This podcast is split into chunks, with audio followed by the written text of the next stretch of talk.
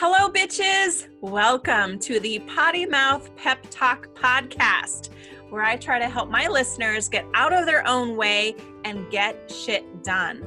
I am your host, Elaine Terso. Let's dive right in.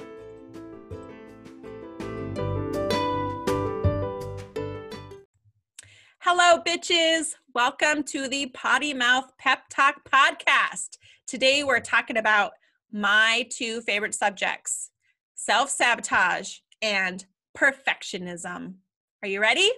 Let's go. Hello, hello, hello. How are you doing today? My name is Elaine Terso. We're going to be talking about two inner mean girls today. One of them is self sabotage, the other is perfectionism. They're separate people, they're separate inner mean girls, and they are both designed to oh, wreak havoc on our lives and our businesses. Okay, little backstory people pleaser. That is me. I am a people pleaser.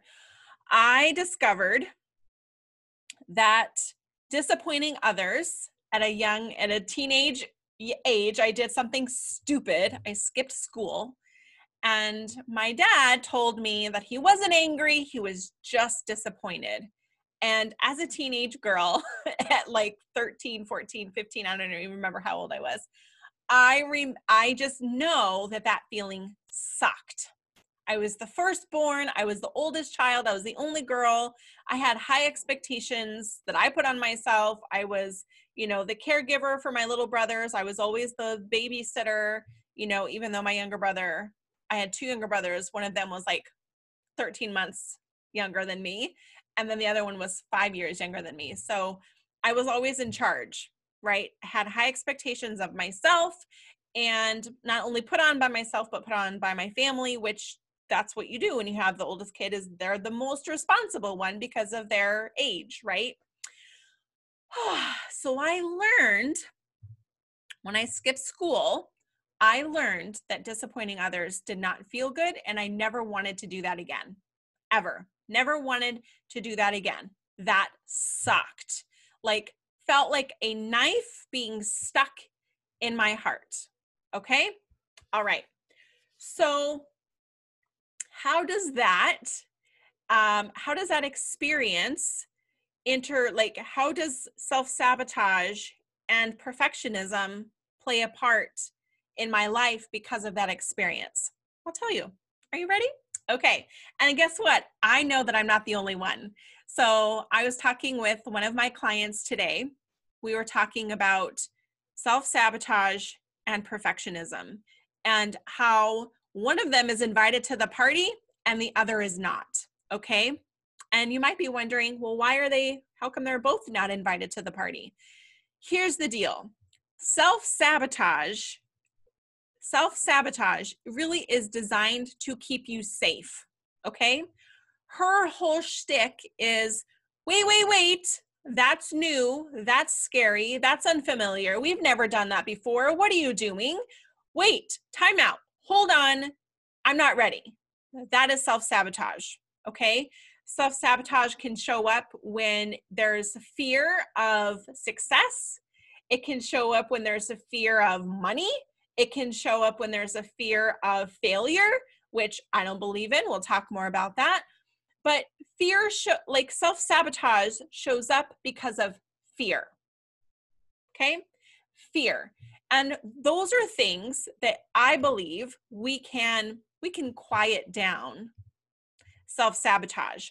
I imagine my self sabotage as a little girl named Sally, Cheryl, I don't even know, like sometimes there's two of them. I don't know. I named them. I named them. I imagine her sitting in a living room with bubble wrap. And her whole thing is no, no, no, don't go. Don't leave. Let's just play bubble wrap and everything will be fun. And it's it's scary out there, so just stay here with me. And I can say to her, "Thank you for trying to keep me safe but I don't need you right now.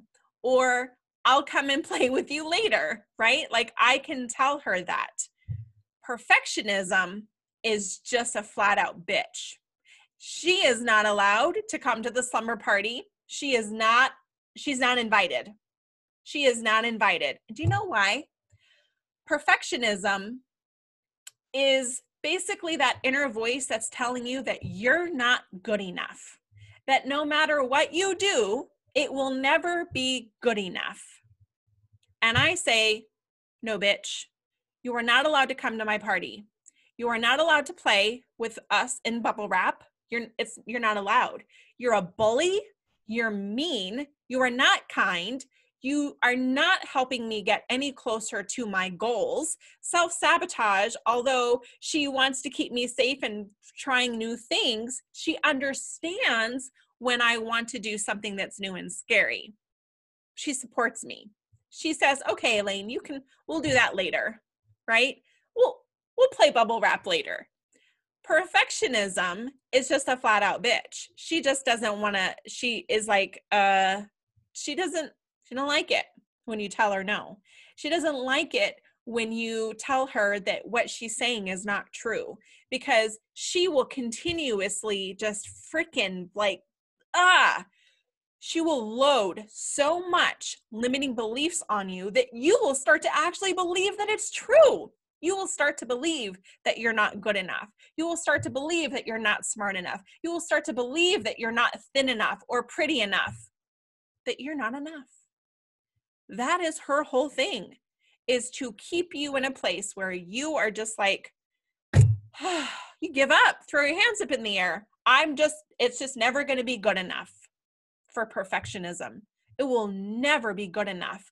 And my philosophy is that life is too short to live with that kind of person on your shoulder. Uh uh-uh. uh Like, no, you are not invited. You are a bully, and I don't play with bullies. I do not play with bullies. You know what I do to bullies? I ignore them. I treat bullies with kindness that they are craving. So when I tell perfectionism, you know what, honey? I'm really sorry that you feel that way today, but guess what? I am good enough. I am smart enough. And if you don't want to hang out, you don't want to believe that that's true, that's okay with me and I'm going to move the fuck on. Perfectionism is not welcome. Perfectionism is not welcome. So, where does self sabotage and perfectionism show up in your life, in your business, at your job, in your relationships, with your children? Where does it show up? Where does it show up? And really, like, when you can get a little deeper, I like to say trace it back. When you can trace back the fear, the underlying fear behind self sabotage and perfectionism, when you can trace it back and go a little deeper, then you can get to the root of why this is happening.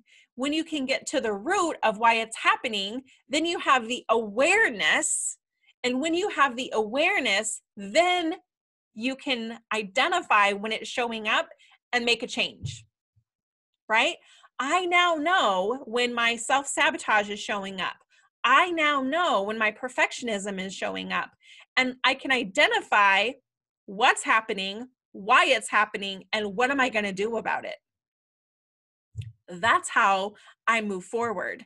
I have goals, I have dreams, I have things that I want to accomplish, and I have little people inside my head telling me no, telling me, wait, that's too big. Wait, that's too much. Wait, that's scary and new. We've never done that before. How, what if we're not good enough? What if it doesn't work? What if you lose it all? Mm. This was a big big, big discovery for me, guys. Um, let me just tell you this story, okay? When I was five years old, I was severely burned. I, I suffered third degree burns from moving a kettle on an electric stove from one burner to the other and reaching to turn off the burner. My shirt laid on the burner, caught on fire, and I ran around the house like a mad person because I'm a child. My mom was in the shower, right? Horrible, horrible experience. Okay. Five years old at Children's Hospital for like three weeks, skin grafts, the whole freaking nine yards. When I was five, uh, strawberry shortcake and the Care Bears were like the shiz, right? They were like my favorite thing ever. My grandmother collected uh, all of these strawberry shortcakes for me, brought them to the hospital. I had every freaking strawberry shortcake you could possibly think of. It was time for us to get ready to go home, and my mom had packed all of the strawberry shortcakes in a black trash bag, ready to go.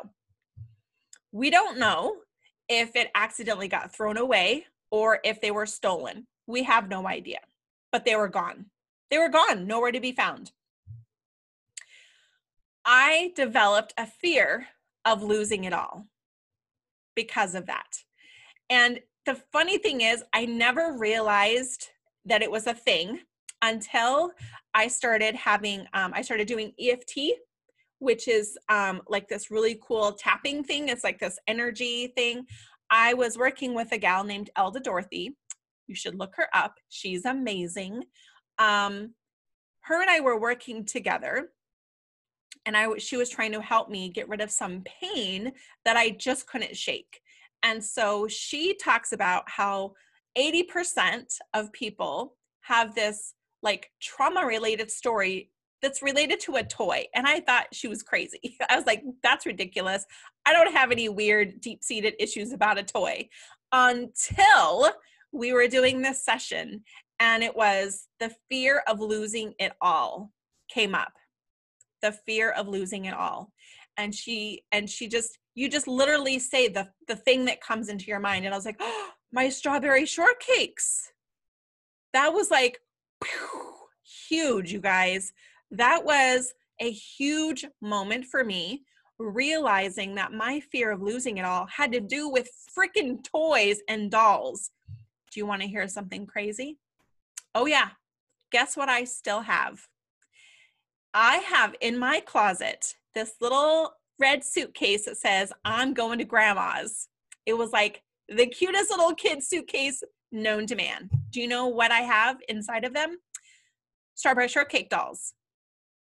When my parents were moving, you know, when the, you have your childhood home and your parents decide, we don't need this big house anymore for just the two of us, we're going to move and get a condo and it was elaine okay come get your your shit you know what do you want to do with these? And i'm like well you can't get rid of them do you know why? Because i lost them. So why would i in my brain why would i get rid of them? I've lost them. You can't get rid of them i was fine with the grandchildren playing with them because i knew they'd be taken care of. But the idea of giving them away was like, why would you do that? So it's just really interesting when you can think about where does your fear come from? How, like, what experience in your life, either growing up as a young adult, as a teenager, as as an adult, like we develop fears, phobias, all kinds of things based on our experiences, real or imagined fear is either real or imagined. Okay? Fear of spiders, fear of dogs, the fear of the unknown, right?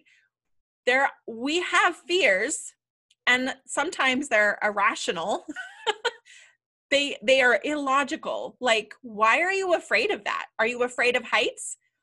have you ever been up so high that that caused you to have a fear or it's just that you've never been up high before and so therefore you have a fear of it do you know what i'm saying? It's very fascinating. It's very i'm very fascinated with psychology and stuff like that. So here's the deal. If your fear is imagined what are you going to do about it? If your fear is real and is based off of a real life experience what are you going to do about it? Honestly, are you going to live in fear for the rest of your life? Or are you going to challenge yourself to get over it? That's completely your choice. Completely your choice. All I know is that when you are, when you have reached that point in your life when you are sick and tired of like being on a hamster wheel going around and around and around and around and wondering why nothing ever changes, wondering why nothing ever works out for you, wondering why nothing ever seems to work. Whatever you do, it never works. Whether it's running a business, what can I what do I got to do to get clients? What do I got to do to make an income? You have to do something different. If you want to get different results, you have to do something different. What are you willing to do?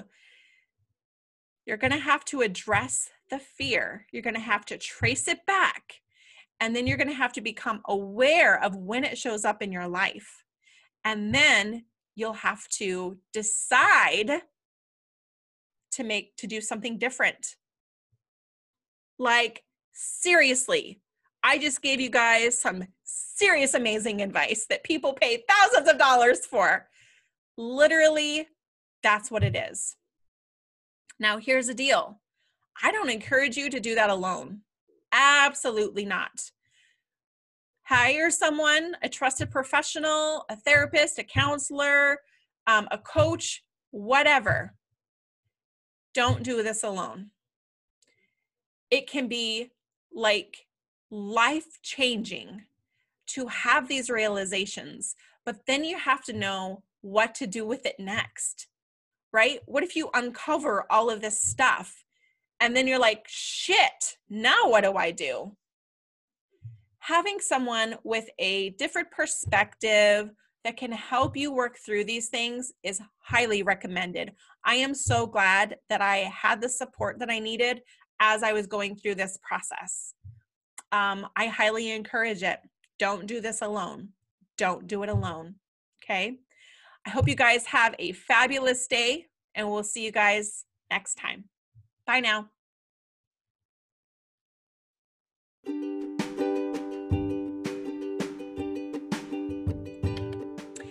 Thanks so much for listening today. Be sure to subscribe to the Potty Mouth Pep Talk podcast and have a fucking awesome day.